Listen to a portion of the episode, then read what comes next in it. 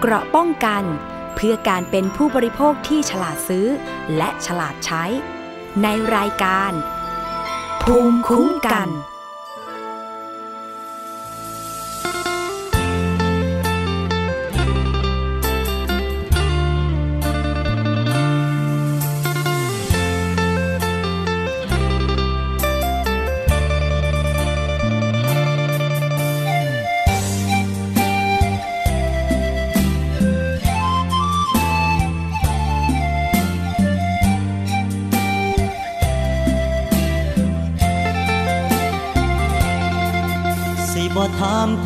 ยรักใคร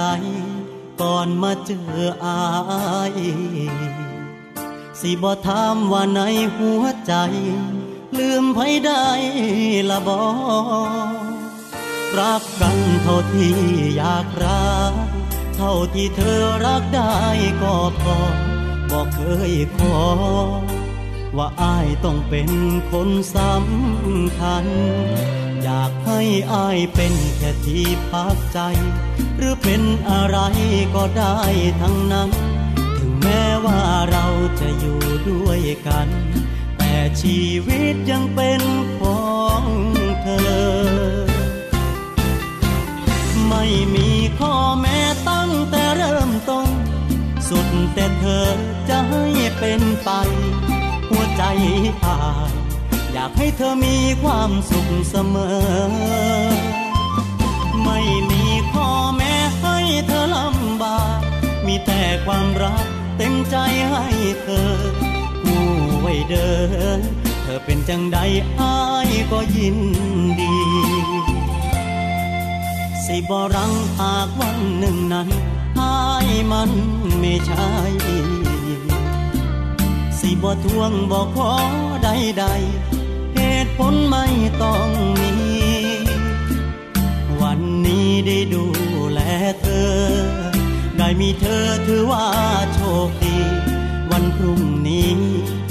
ปล่อยตามชะตาคนแล้วกัน อยากให้อายเป็นแค่ที่พักใจ หรือเป็นอะไรก็ได้ทั้งนั้น ถึงแม้ว่าเราจะอยู่ด้วยกัน ชีวิตยังเป็นของเธอ ไม่มีข้อแม้ตั้งแต่เริ่มต้น สุดแต่เธอจะให้เป็นไป หัวใจอายอยากให้เธอมีความสุขเสมอ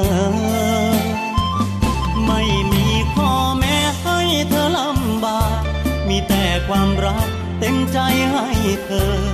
ผู้ ไว้เดินเธอเป็นจังใดอายก็ยินดี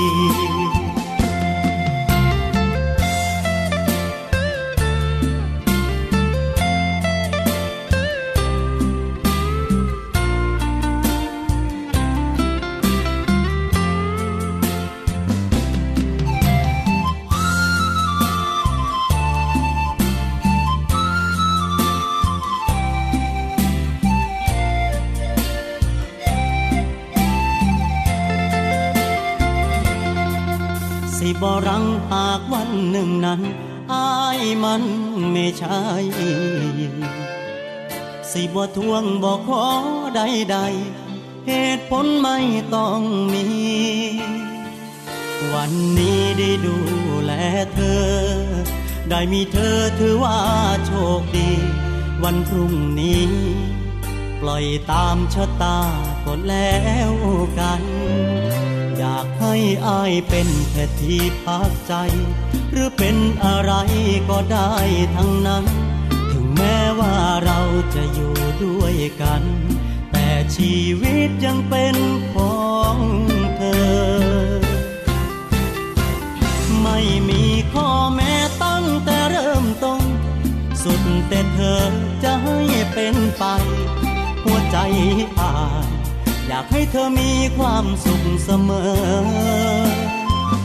ไม่มีข้อแม้ให้เธอลำบาก มีแต่ความรักเต็มใจให้เธอ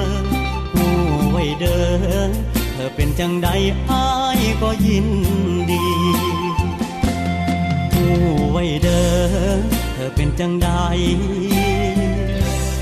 อายก็ยินดี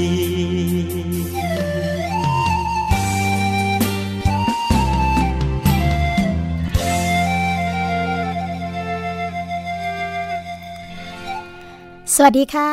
คุณผู้ฟังคะ กลับมาพบกับรายการภูมิคุ้มกัน รายการเพื่อผู้บริโภคกันอีกครั้งหนึ่งแล้วนะคะ วันนี้ตรงกับวันพุธที่ 30 มีนาคม 2559 ค่ะ พบกับดิฉันสวนีชัมเฉลียวนะคะ เราพบกันทุกวันจันทร์ถึงวันศุกร์ค่ะ เวลา 11นาฬิกาถึง 12นาฬิกานะคะ ฟังและดาวน์โหลดรายการได้ค่ะ ทางไทย PBS online net และแอปพลิเคชันนะคะ thai pbs or th ค่ะ fan page เข้าไปกดไลค์กันได้เลยทาง www.facebook.com/thaipbsradiofan และ www.twitter.com/thaipbsradio นะคะ โทรมาเพื่อติชมรายการค่ะ รวมทั้งให้ข้อมูลข้อเสนอแนะนะคะ เรื่องของการรับฟังว่าสัญญาณชัดเจนดีมาก แค่ไหนนะคะ หรือว่าจะมีข้อมูลต่างๆ มานำเสนอกับรายการของเราค่ะ ก็โทรเข้ามาได้ที่หมายเลขโทรศัพท์ 02 7902666 นะคะ และขอสวัสดีไปยังสถานีวิทยุชุมชน ที่เชื่อมโยงสัญญาณกับรายการภูมิคุ้มกันค่ะ สวัสดีไปยังสถานีวิทยุชุมชนคนหนองย่าไซ จังหวัดสุพรรณบุรี FM 107.5เมกะเฮิรตสถานีวิทยุชุมชนปฐมสาคร จังหวัดสมุทรสาคร FM 106.25เมกะเฮิรตสถานีวิทยุชุมชนคนเมืองลี้จังหวัดลำพูน FM 103.75เมกะเฮิรตสถานีวิทยุชุมชนวัดโพบาลังจังหวัดราชบุรี FM 103.75เมกะเฮิรตสถานีวิทยุเทศบาลทุ่งหัวช้างจังหวัดลำพูน FM 106.25เมกะเฮิรตและสถานีวิทยุชุมชน คนเขาวงจังหวัดกาลสินค่ะ FM 89.5เมกะเฮิรตนะคะ วันนี้ค่ะทางรายการภูมิคุ้มกันนะคะ มีข้อมูลดีๆ รวมทั้งคดีเด็ดค่ะ ที่จะมาเล่าให้กับคุณผู้ฟังฟังกันนะคะ เป็นเรื่องของผู้บริโภคที่ใช้สิทธิ์ของตัวเองนะคะ ในการที่จะเข้ามาร้องเรียนหน่วยงานที่เกี่ยวข้อง แล้วก็ปรากฏว่าค่ะถูกฟ้องดำเนินคดีนะคะ เป็นคดีที่ไม่อยากให้เกิดขึ้นเลยนะคะ เป็นเรื่องของการหมิ่นประมาทค่ะหมิ่นประมาทจากการโฆษณาแล้วก็แจ้งความเท็จนะคะ คือตัวผู้บริโภคเนี่ยไปซื้อรถ นะคะเป็นรถตู้โดยสารเนี่ยแหละสำหรับวิ่งรับส่งคนนะคะ จากผู้นำเข้านะเป็นรถยนต์ตู้จากประเทศจีนนะคะแต่ก็ปรากฏว่ารถเนี่ยเกิดความชำรุดบกพร่องค่ะคุณผู้ฟังคะซื้อมาช่วงแรกๆรถใหม่ป้ายแดง ก็ต้องซ่อมกันเยอะแยะมากมายนะคะ แล้วก็ ตัวในส่วนของผู้บริโภคเนี่ยก็ใช้งานไม่ได้ค่ะ พอใช้งานไม่ได้ก็เลยมาร้องเรียนที่ทางมูลนิธิเพื่อผู้บริโภคนะคะ พอมาร้องเรียนมูลนิธิ มูลนิธิก็เลยดำเนินการโดยการทำเรื่องไปที่หน่วยงานที่เกี่ยวข้องนะคะว่าเรื่องนี้จะต้องได้รับการแก้ไขอย่างไร จนท้ายที่สุดค่ะ ผู้บริโภคถูกฟ้องนะคะเรื่องราวจะเป็นอย่างไร เดี๋ยวเราก็มาพูดคุยกับแขกรับเชิญของเราในวันนี้นะคะก็จะมีอยู่สองท่านด้วยกัน ท่านแรกเนี่ยเป็นผู้ที่ดำเนินการช่วยเหลือผู้บริโภคนะคะทั้ง 20 จำเลยหรือว่า 20 คน นั่นก็คือหัวหน้าศูนย์ทนายความนะคะของมูลนิธิเพื่อผู้บริโภค คุณเฉลิมพงศ์กลับดีนะคะตอนนี้ก็อยู่ในสายกับเราเรียบร้อยแล้ว แล้วก็อีกท่านหนึ่งนะคะ คุณทรงพลพวงทองค่ะ ซึ่งเป็นผู้บริโภคที่ได้รับความเดือดร้อน จากการซื้อรถแล้วไม่ได้ใช้รถนะคะ ก่อนอื่นเรามาสวัสดีกันก่อนดีกว่านะคะ สวัสดีค่ะคุณเฉลิมพงศ์คะครับ สวัสดีครับ คุณสวนีค่ะ สวัสดีคุณทรงพลด้วยนะคะ ครับ สวัสดีครับ ค่ะ ตอนนี้ทั้งสองท่านอยู่ในสายกับเราเรียบร้อยแล้วค่ะ คงจะต้องถามพี่เฉลิมพงศ์กันก่อนค่ะว่า ต้นสายปลายเหตุของเรื่องนี้เนี่ยสวัสดีเกริ่นไปละว่าเป็นยังไงบ้าง จะให้พี่เฉลิมพงศ์เล่าให้ฟังเรื่องของกระบวนการค่ะ เรื่องของการพิจารณาคดีว่าผ่านมากี่ปีนะคะ แล้วแนวโน้มของเรื่องนี้เนี่ยจากการประเมินของศูนย์ทนาย เป็นไปตามที่คาดหวังเอาไว้ไหมคะคุณเฉลิมพงศ์คะครับ เออคดีนี้ก็เริ่มมาตั้งแต่ปีห้าสี่นะทางบริษัทพัตินัมจำกัดเนี่ยก็ได้ยื่นฟ้อง เอ่อผู้บริโภคสิบเก้าคน แล้วก็มีเจ้าหน้าที่มูลนิธิหนึ่งคน ก็เป็นยี่สิบคนก็ฟ้องต่อศาลโดยโดยในคำฟ้องบอกว่าจำเลยที่หนึ่งถึงสิบเก้าเนี่ยหมิ่นประมาทอ่าตัวบริษัท โดยการมาร้องเรียนต่อเจ้าหน้าที่ของมูลนิธิว่าสินค้าเขาไม่ดีอย่างนู้นนี้ทำให้เขาเสียหายแล้วก็ฟ้องข้อที่สองก็ก็บอกว่า ไปแจ้งความเท็จต่อเจ้าพนักงานก็คือเลขาธิการสำนักงานคณะกรรมการคุ้มครองผู้บริโภคค่ะ แล้วข้อที่สามของเขาใจความฟ้องก็คือว่าจำเลยที่หนึ่งถึงสี่เนี่ยกับจำเลยที่ยี่สิบเนี่ยไปออกรายการระวังภัยของเนชั่นทีวีเนี่ยเป็นการหมิ่นประมาทโดยการโฆษณาคดีนี้มันก็ยืดเยื้อมาตั้งแต่ปีห้าสี่ตั้งแต่ไต่สวนมูลฟ้องมาจนกระทั่งศาลสั่งคดีมีมูล แล้วก็ก็พอมีมูลก็โจทก์ก็นำสืบพยานจำเลยก็นำสืบพยาน ยาวนานถึงปีถึงถึงถึงปีห้าแปดห้าเก้าก็ก็ศาลก็มีคำรักษายกฟ้องในคดีนี้เนื่องจากเห็นว่าการกระทำของจำเลยที่หนึ่งถึงยี่สิบเนี่ย เป็นการติชมโดยสุจริตเพื่อป้องกันส่วนได้เสียตามจำนองของธรรมของจำเลยทั้งยี่สิบก็ก็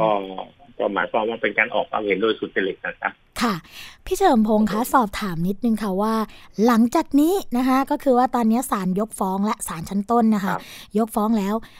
กระบวนการต่อไปเกี่ยวกับคดีนี้จะเป็นยังไงอีกคะเอ่อกรณีนี้ศาลยกฟ้องจำเลยทั้งยี่สิบเนี่ย ถ้าหากโจทย์ไม่พอใจในคำพักษาของศาลอาญาค่ะ โจทย์ก็ต้องอุทธรณ์ภายในสามสิบวันต่อศาลอุทธรณ์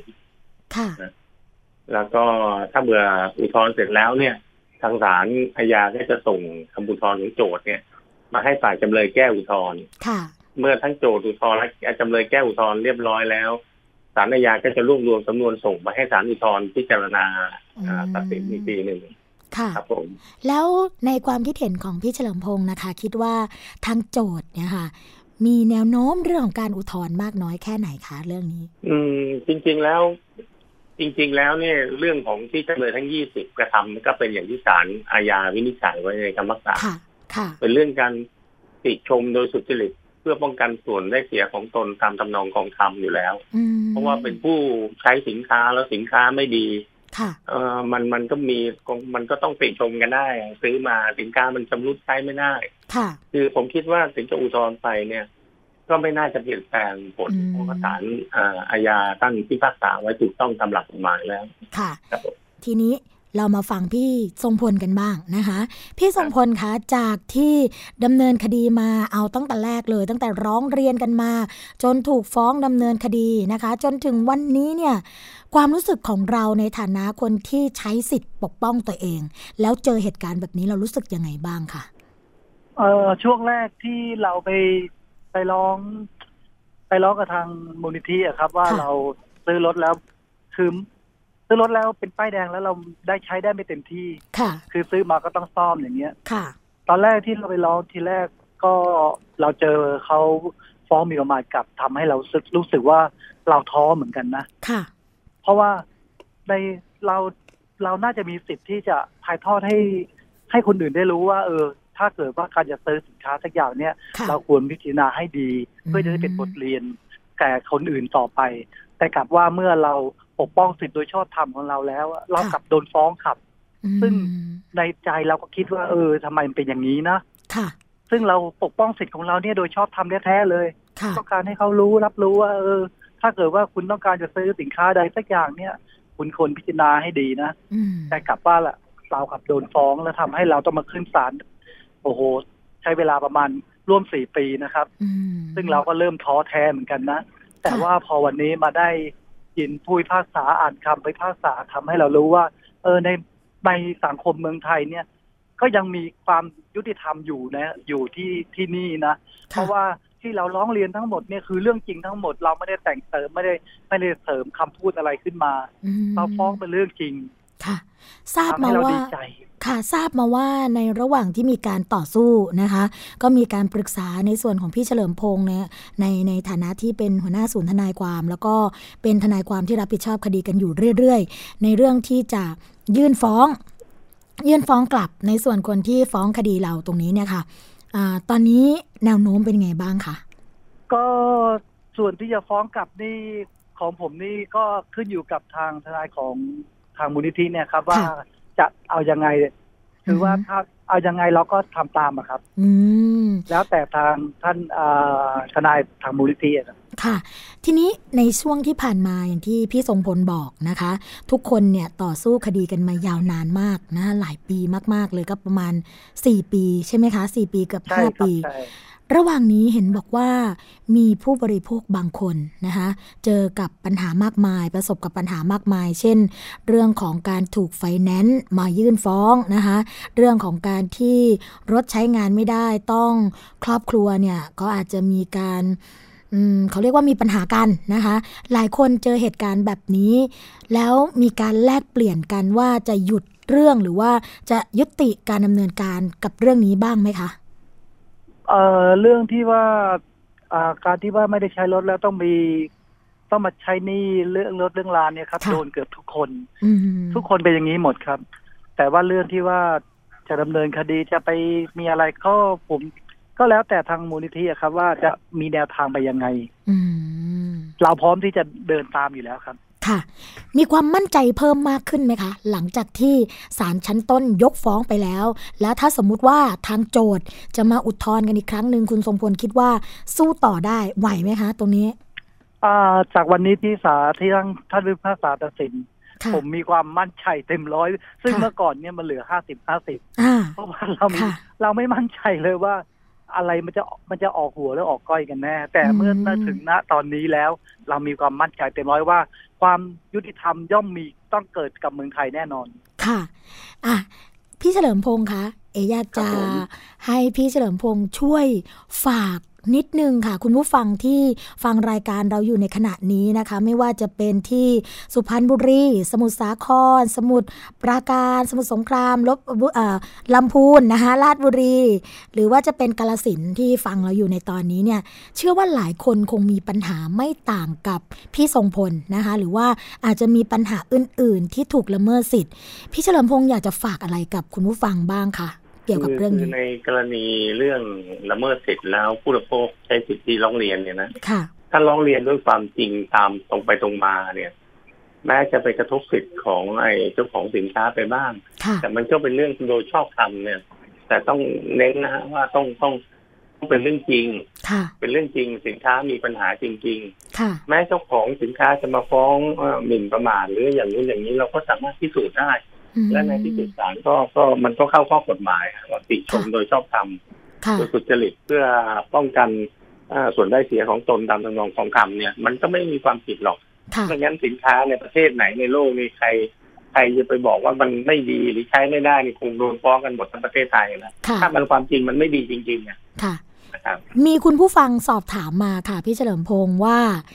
ในกรณีที่นะคะ เอ่ยชื่อตัวบริษัท เอ่ยชื่อตัวสินค้า แล้วเอาไปโพสต์ในเว็บพันทิปนะคะ เกี่ยวกับเรื่องของข้อเท็จจริงทั้งหมดเลยแบบนี้ค่ะ แล้วตัวเจ้าของสินค้าหรือว่าตัวเจ้าของบริษัทเนี่ยสามารถฟ้องผู้โพสต์ได้ ในฐานะหมิ่นประมาทได้ไหมคะตรงนี้ เออมันก็มีอยู่สองเรื่องก็มีหมิ่นประมาทเรื่องหนึ่งโดยการโฆษณา อีกเรื่องหนึ่งก็ตามพรบการกระทำความผิดเกี่ยวกับคอมพิวเตอร์เอาความเท็จเข้าระบบคอมพิวเตอร์แต่คราวนี้ว่ามันต้องเท็จนะฮะถึงจะเป็นความผิด แต่ถ้ามันเป็นเรื่องที่เป็นส่วนได้เสียของผู้บริโภคแล้วก็ไปใช้มาแล้วประสบปัญหาอย่างนั้นจริงๆ เช่นสมมติว่าไปใช้ครีม นวดหน้าอะไรสักอย่างหนึ่งเนี่ยแล้วใช้แล้วก็หน้าขึ้นเป็นแผลเป็นเผลออะไรเงี้ยแพ้ต้องไปหาหมอ แล้วก็มีหลักฐานจริง ๆ ว่ามันเป็นอย่างนี้จริง ๆ เนี่ย ผมว่ามันไม่เป็นการหมิ่นประมาทยกเว้นแต่คุณไป เอาความเท็จไปใส่ความเขาอะถึงจะมีประมาทก็คือเป็นความจริงอะมันมันก็ต้องเป็นไปตามความจริงนะครับ ค่ะ คุณผู้ฟังคะ ใส่แต่ความจริงเท่านั้นนะคะ ส่วนเรื่องของข้อคิดเห็นเรื่องของความรู้สึก ที่จะไปด่าเขาอะไรต่างๆ เนี่ยถ้าไม่โพสต์ได้ก็จะดีใช่ไหมคะ ครับผม เพราะว่าเดี๋ยวจะกลายเป็นคดีกันขึ้นมา พี่ทรงพลคะพี่ทรงพลล่ะมีประเด็นอะไรอยากจะฝากคุณผู้ฟังที่ต้องการร้องเรียนที่ต้องการใช้สิทธิ์ของตัวเอง แต่กลัวค่ะ กลัวถูกดำเนินคดีแบบนี้เนี่ย ในฐานะที่เราผ่านจุดนั้นมาแล้ว เราอยากจะฝากอะไรบ้างคะสิ่งที่ผมอยากจะฝากนะครับ อันดับแรกเลยครับ ถ้าเกิดว่าเรามีปัญหา ผมเพิ่งจะรู้นะครับว่าเรามี ผู้ที่จะช่วยเราได้คือทางมูลนิธิผู้บริโภคคุ้มครองผู้บริโภคผมเพิ่งจะทราบว่ามีมูลนิธินี้นะครับ ตอนที่เกิดปัญหาเรื่องรถเนี่ยครับ ซึ่งตอนแรกที่มีปัญหาเราก็ไม่ทราบว่าเราจะไปปรึกษาใคร แล้วเราจะคุยกับใครได้ เพิ่งจะรู้เนี่ยครับว่า เออ ยังมีหน่วยงานที่ยังมันช่วยเราได้นะเพราะนั้นอยากจะบอกกับประชาชนที่ที่เจอกับเจอกับสินค้าที่ว่าไม่มีคุณภาพไม่มีอะไร โทรมาทางมูลมูลนิธิ คุ้มครองผู้บริโภคนะครับเขาจะเป็นตัวกลางที่จะประสานให้เราได้ แล้วก็ช่วยเหลือเราได้ค่ะ หมายเลขโทรศัพท์นะคะ ของมูลนิธิเพื่อผู้บริโภคค่ะ คุณผู้ฟังคะ02นะคะ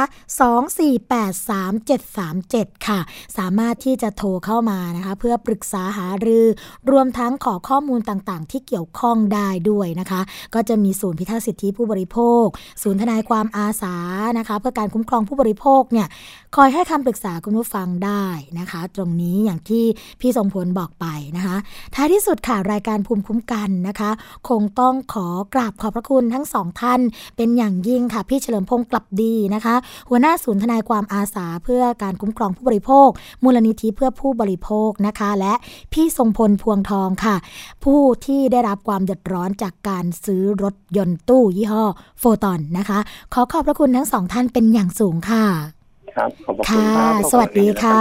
สวัสดีค่ะ ค่ะ ขอบพระคุณมาก ๆ เลยค่ะ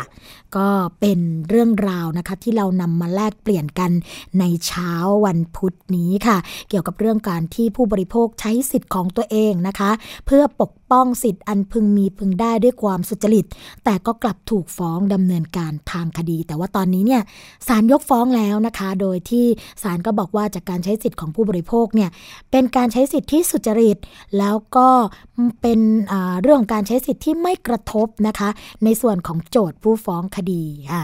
ก็ขอเป็นกำลังใจให้กับทุกคนด้วยนะคะ ช่วงแรกของรายการภูมิคุ้มกันนะคะเราคงจะพักกันไว้สักครู่หนึ่งแล้วเดี๋ยวช่วงที่สองค่ะ เราก็มาพบกับเนื้อหาสาระดีๆ ที่เรานำมาฝากกันอีกครั้ง พักกันสักครู่ค่ะ เกราะป้องกัน เพื่อการเป็นผู้บริโภคที่ฉลาดซื้อ และฉลาดใช้ ในรายการ ภูมิคุ้มกัน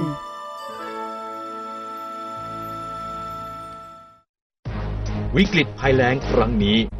นับได้ว่า รุนแรงที่สุดในรอบ 20 ปี และกำลังส่งผลกระทบต่อประชาชนทั่วประเทศ ถึงเวลาแล้วที่ทุกภาคส่วนต้องร่วมมือกันที่คลายปัญหาฝ่าวิกฤตภัยแล้ง ด้วยการแบ่งน้ำใช้ ปันน้ำใจ เพื่อให้ทุกๆชีวิตมีน้ำใช้เพียงพอตลอดแล้งนี้ ตามติดสถานการณ์ภัยแล้งได้ทุกช่วงข่าว แบ่งน้ำใช้ ปันน้ำใจ สู้ภัยแล้ง วันนี้การดูข่าวของคุณจะไม่ใช่แค่ในทีวีไทย PBS ให้คุณดูข่าวได้หลากหลายช่องทางถูกน้ำท่วมเต็มพื้นที่ เว็บไซต์ www.thaipbs.or.th/news Facebook Thai PBS News Twitter @thaipbsnews YouTube Thai PBS News ไหลล้นทะลักเข้ามานะกดติดสนันการข่าวพร้อมๆกับหน้าจอไร้ขีดจำกัดเรื่องเวลา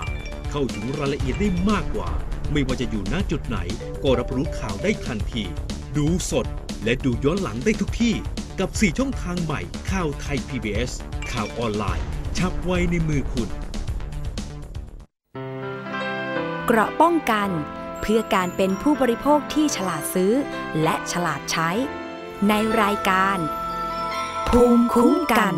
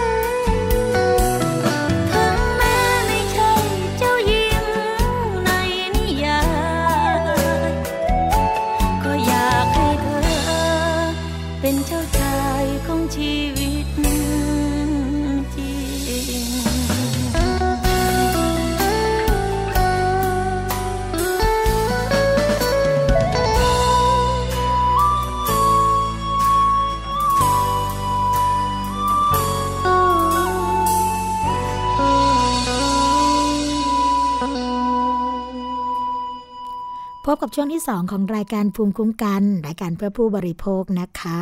สำหรับช่วงที่ 2 ของรายการค่ะ เราก็มีข่าวที่ทำให้คนไทยเสียชื่อกันอีกแล้วค่ะ คุณผู้ฟัง เป็นเหตุการณ์ที่แท็กซี่สุวรรณภูมินะคะ เรียกค่าโดยสารของชาวต่างชาติไปนะที่สาทรเนี่ยคิดถึง 6,000 บาทด้วยกันค่ะ ผู้บริหารของบริษัทชื่อดังนะคะ ก็เป็นประธานบริษัทจากสวิตเซอร์แลนด์ค่ะ เดินทางมาที่ประเทศไทยนะคะแล้วก็เรียกใช้บริการของรถแท็กซี่ จากท่าอากาศยานสุวรรณภูมิไปสาทรปรากฏว่าเจอโชเฟอร์ค่ะ คิดราคาค่าโดยสารถึง 6,000 บาทด้วยกัน บอกว่าเหมือนโดนฝรั่งตบหน้านะคะ โรงแรมลงไปเล่นเองเลยนะ สุดท้ายค่ะก็เสียงอ่อยขอคืนเงินไปที่ 5,400 บาทนะคะ Facebook ส่วนตัวค่ะของคุณเคิร์ดนะคะของคุณเคิร์ดแล้วก็คุณกลิดการจนะบัตรค่ะ ซึ่งเป็นกรรมการผู้จัดการของบริษัทคาเหล็ก ไทยเยอรมันจำกัดนะคะ ก็ได้โพสต์ข้อความบอกเล่าเหตุการณ์ที่รถแท็กซี่จากท่าอากาศยานสุวรรณภูมิทำเสื่อมเสียภาพลักษณ์ของประเทศค่ะ ด้วยการเรียกเรียกเก็บนะคะค่าโดยสารจากชาวต่างชาติเกือบ 6,000 บาท โดยระบุข้อความดังนี้ค่ะ เรื่องดีๆ มีไว้แบ่งปันนะคะ ตอนประธานบริษัทสวิตถูกแท็กซี่ฟันค่าโดยสาร 6,000 บาท จากสนามบินสุวรรณภูมิไปที่ W นะคะ W Hotel ที่สาทรค่ะ นะก็เป็นข้อความที่เขียนว่าวันนี้ President มาจากสวิตเซอร์แลนด์ถึงสุวรรณภูมิ ก่อนเวลานัดหมายหลายชั่วโมง จึงแนะนำให้เรียกแท็กซี่จากสนามบิน เนื่องจากสองท่านมาเมืองไทยครั้งแรก แล้วก็ขึ้นรถแท็กซี่เขียวเหลืองนะคะ ทะเบียนมอม้าฉอฉิ่ง 936 จากสนามบินสุวรรณภูมิถึงโรงแรม W แถวสาทรนะคะ เวลา 11นาฬิกา51 นาทีค่ะ แล้วก็แจ้งเรียกค่าโดยสารจำนวน6,000 บาทโดยไม่กดมิเตอร์นะคะ คนต่างชาติไม่อยากมีเรื่องก็เลยจ่ายเงิน แล้วก็ไปแจ้งโรงแรม พอดีเราไปถึงนะคะ ก็บ่นกับเราว่า โอ้ แย่มากนะคะ เคยมีคนเตือนแล้วแต่ไม่คิดว่าจะเกิดกับตนเอง ก็เลยถามถึงเกี่ยวกับเรื่องของหมายเลขกทรถนะคะ ก็ตอบไม่ได้ จึงขอให้ทางโรงแรมเนี่ยดูกล้อง CCTV ค่ะ ผมก็เริ่มโทรไปแจ้งตำรวจท่องเที่ยว 1155 หวังว่าจะมาดูแลแขกต่างชาติ แต่ก็บอกว่ามาไม่ได้ ให้ไปแจ้งที่สอนอท้องที่เอง ผมก็เลยไปแจ้งที่สจร้อยนะคะจสร้อยค่ะ แล้วก็สนามบินสุวรรณภูมินะคะ รวมทั้งเจ้าหน้าที่เนี่ยก็ให้แจ้งไปที่ 1584 ด้วย กว่าจะแจ้งกันได้ กว่าจะแจ้งเสร็จนะคะ ก็ปาเข้าไปครึ่งชั่วโมง ส่วนภรรยาค่ะ ก็พยายามติดต่อโรงแรมให้ช่วย เจ้าหน้าที่โรงแรม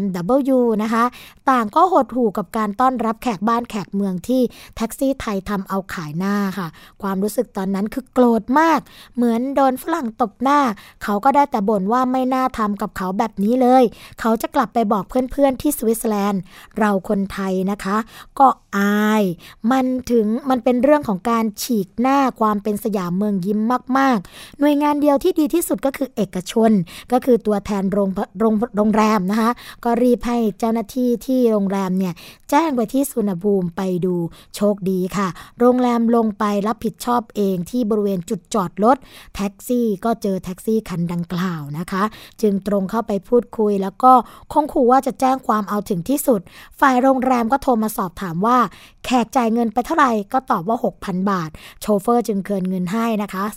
5,400 บาทค่ะ ก็ขอบคุณนะคะ เจ้าหน้าที่โรงแรม ขอบคุณทีมงานหน้าฟอนทุกคน แล้วก็หวังว่าเหตุการณ์นี้จะไม่เกิดขึ้นกับแขกนักท่องเที่ยวคนอื่นๆนะอันนี้ก็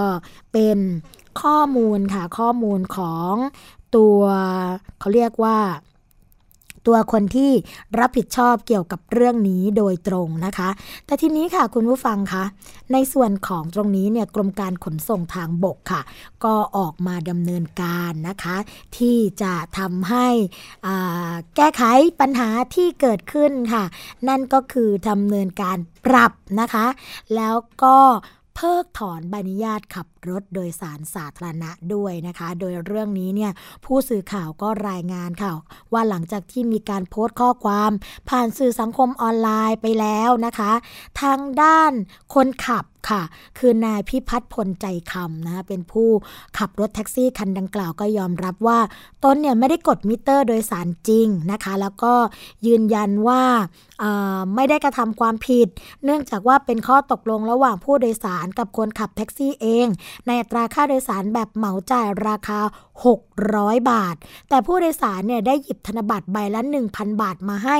จำนวน 6 ใบเองนะคะ โดยหลังจากนั้นตนเองเนี่ยก็นำเงินไปคืนที่โรงแรมหลังจากที่รับเงินมาแล้วนะคะ โดยยืนยันว่าเรื่องนี้ก็จะมีการอุทธรณ์กับเจ้าหน้าที่ต่อไปค่ะ ส่วนนายสุกรีจารุภูมินะคะผู้อำนวยการกองตรวจการกรมการขนส่งทางบกค่ะ ก็ได้มีการเรียกแท็กซี่คันดังกล่าว เข้ามาทำการสืบสวนสอบสวนนะคะ ก็ทราบว่าชื่อนายพิพัฒน์พลใจคำอายุ 57 ปีค่ะ เป็นพนักงานขับรถแท็กซี่นะคะ แล้วก็ไม่ได้ใช้มาตรวัดค่าโดยสาร แล้วก็มีการเรียกเก็บเงินค่าโดยสารเกินกว่ากำหนด จึงได้ทำการปรับ 3,000 บาท และเมื่อตรวจสอบประวัติก่อนหน้านี้นะคะ ก็พบว่าผู้ขับแท็กซี่รายนี้เคยถูกร้องเรียน เมื่อวันที่ 3 มกราคมที่ผ่านมาค่ะ โดยเก็บค่าโดยสาร เกินกว่ากำหนดนะคะ จึงได้ทำการเพิกถอนใบอนุญาตขับขี่รถโดยสารสาธารณะทันที ตามข้อกำหนดทางกฎหมายค่ะ ผู้ขับแท็กซี่ก็สามารถอุทธรณ์ต่อนายทะเบียนได้ค่ะ ภายใน 15 วันนะคะ อืมนี่ก็เป็นการที่ทางด้านขนส่งนะคะ ก็ออกมาดำเนินการเปรียบเทียบปรับ แล้วก็เพิกถอนใบอนุญาตกันให้เห็นเลยนะคะว่า สามารถที่จะแก้ไขปัญหาให้กับผู้บริโภคได้อย่างทันท่วงทีค่ะ อีกเรื่องหนึ่งค่ะคุณผู้ฟังคะ เป็นเรื่องของการระวังภัยนะคะประกันภัยรถยนต์ค่ะ ที่ส่งสัญญาณว่าอาจจะมีการล้มละลายหรือว่าเจ๊งนะคะ หลังจากมีการตัดราคากันค่ะ เรื่องของธุรกิจประกันภัยรถยนต์นะคะ อาจจะมีรายเล็กเออรายเล็กรายกลางนะคะ ซึ่งตอนนี้เนี่ยก็เริ่มส่งสัญญาณกันมาแล้วค่ะ หลังมีการตัดราคากันอย่างดุเดือดนะคะ ทางคอปพอก็มีการเตือนค่ะ ผู้ประกอบการว่าจะต้องมีการปรับปรุงคุณภาพกันให้ดีๆนะคะ ไม่ใช่ว่าตัดราคากันจนไม่สามารถที่จะประกอบการได้ คุณอานนท์วังวสุค่ะ ซึ่งเป็นนายกสมาคมประกันวินาศภัยไทยนะคะก็มีการเปิดเผยค่ะว่า ปัจจุบันเนี่ยก็เริ่มเห็นแล้วว่าบริษัทประกันภัยรถยนต์ ขนาดกลางแล้วก็ขนาดเล็ก ประสบปัญหาขาดทุนเพิ่มขึ้น หลังจากที่มีการแข่งขันการตัดราคาเบี้ยประกันอย่างดุเดือด เพราะขณะนี้เนี่ยเบี้ยประกันถูกลงมาก แต่อัตราความเสียหายจากเบี้ยประกันนะคะ ซึ่งเป็นของรายเล็กเนี่ยมีสูงขึ้นถึง 65%ซึ่งมากกว่าอัตราที่ธุรกิจเออขออภัยค่ะ ธุรกิจประกันภัยรถยนต์นะคะ จะรับได้ไม่เกิน 65%ขณะที่ต่างระบบนะคะ ซึ่งเป็นประกันภัยรถยนต์ในปัจจุบันเนี่ยก็มีอัตราเพิ่มขึ้นจาก 60%เป็น 62%ดังนั้นนะคะสงครามการตัดราคาเบี้ยประกันภัย ก็จะไม่ดุเดือดเหมือนปีที่ผ่านมานะคะ ธุรกิจประกันภัยรถยนต์เนี่ยก็ถือว่าจะต้องมีการปรับตัวครั้งใหญ่ค่ะ เนื่องจากปี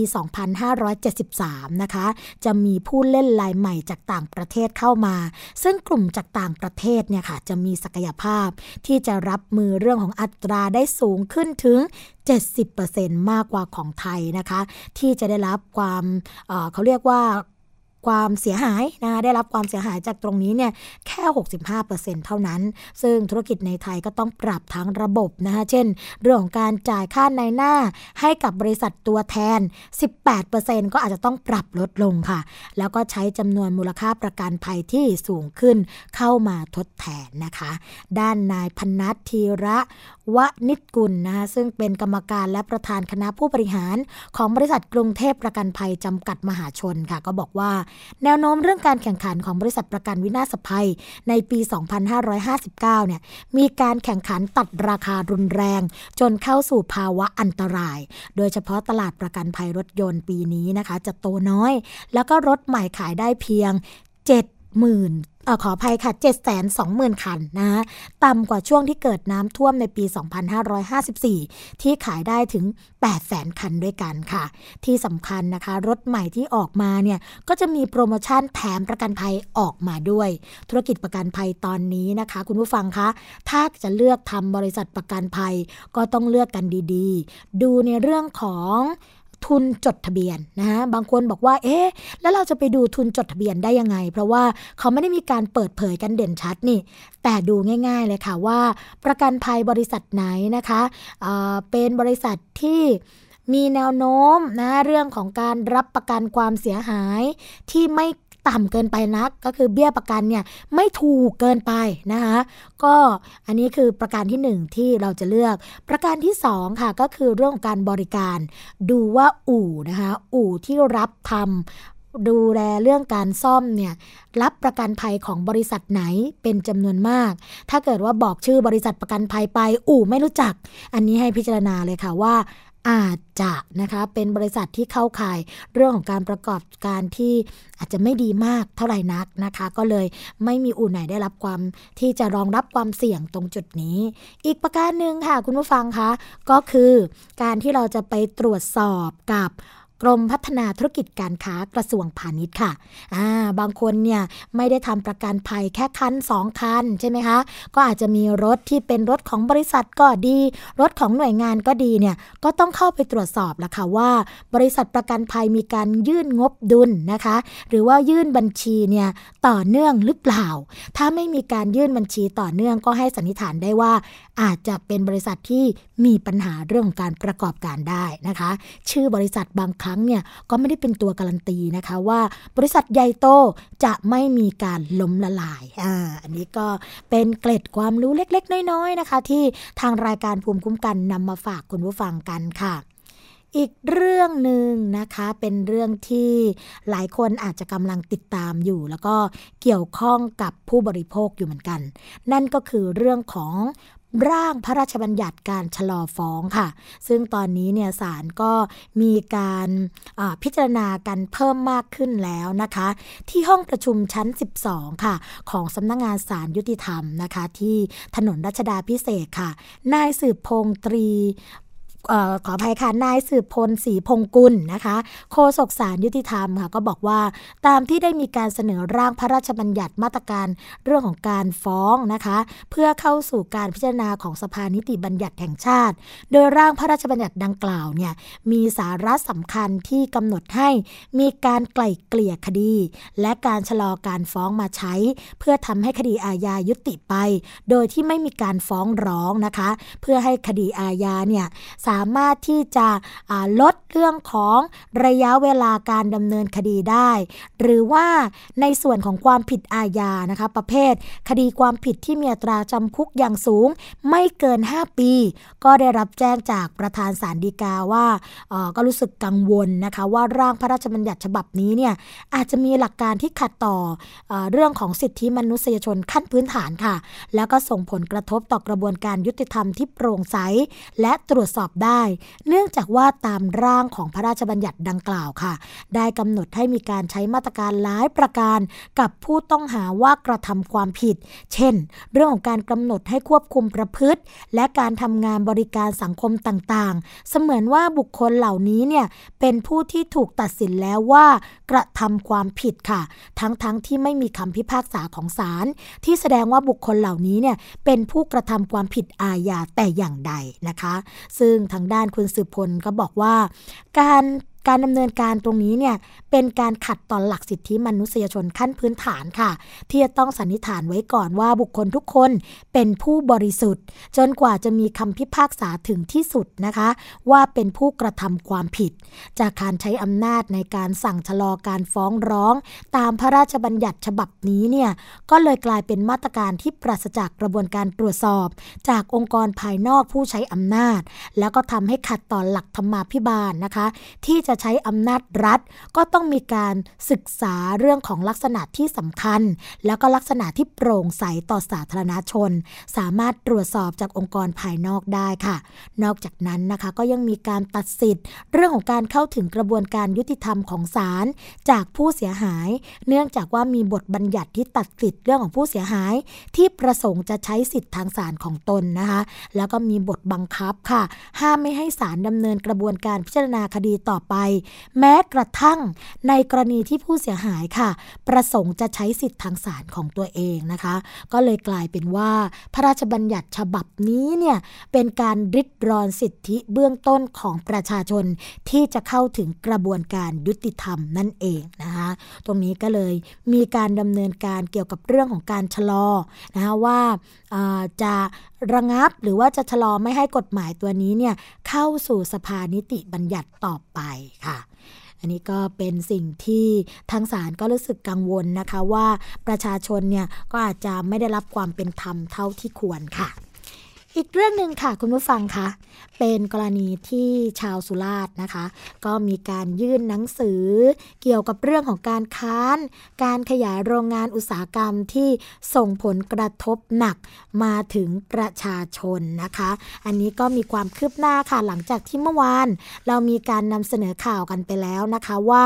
ในส่วนของผู้ว่าราชการจังหวัดสุราษฎร์ธานี แล้วก็กลุ่มคนที่ไปยื่นคัดค้านเนี่ยมีการยื่นหนังสือเกี่ยวกับกับเรื่องนี้เพื่อที่จะให้ชะลอนะคะ ซึ่งตัวแทนคณะทำงานของชุมชนค่ะ หลังจากที่ได้ส่งหนังสือคัดค้านให้กับองค์การบริหารส่วนตำบลประสงค์นะคะ พร้อมกับเดินทางไปยื่นหนังสือคัดค้าน ให้แก่ตัวแทนอำเภอท่าชนะ โดยปลัดอาวุโสทำหน้าที่แทนในอำเภอท่าชนะนะคะ ออกมารับหนังสือ พร้อมกันนั้นค่ะคณะทำงานก็ได้ออกเดินทางไปยื่นหนังสือที่สำนักงานอุตสาหกรรมจังหวัดสุราษฎร์ธานี ตอนนี้ค่ะหนังสือของชาวบ้านนะคะ ได้รับการพิจารณาเรียบร้อยแล้ว แล้วก็ในส่วนของจังหวัดสุราษฎร์ธานีก็จะมีการดูแลเกี่ยวกับเรื่องผังเมืองนะคะว่าเขตไหนเป็นเขตที่สามารถจะดำเนินการก่อตั้งโรงงานอุตสาหกรรมได้ แล้วก็เขตไหนห้ามก่อตั้งเพื่อที่จะทำให้ชาวบ้านเนี่ยปลอดจากมลภาวะหรือว่ามลพิษนั่นเองค่ะ รายการภูมิคุ้มกันนะคะ พบกับคุณผู้ฟังเนี่ยทุกวันจันทร์ถึงวันศุกร์พร้อมกับ นานาสาระดีๆ ที่นำมาฝากคุณผู้ฟังกันค่ะสำหรับวันนี้เราก็คุยกันมาหลายเรื่องหลายราวนะคะ แต่ไม่ลืมค่ะที่จะประชาสัมพันธ์ไปยังสถานีวิทยุชุมชน ที่เชื่อมโยงสัญญาณกับรายการภูมิคุ้มกันรวมทั้งรายการอื่น ๆ ของสถานีนะคะ สามารถส่งที่อยู่ของท่านเนี่ยเข้ามาได้ค่ะแจ้งทาง www.thaipbsonline.net ก็ได้นะคะ ทางมูลนิธิเพื่อผู้บริโภคค่ะ เรายินดีที่จะส่งวารสารฉลาดซื้อให้กับทุกๆสถานีฟรี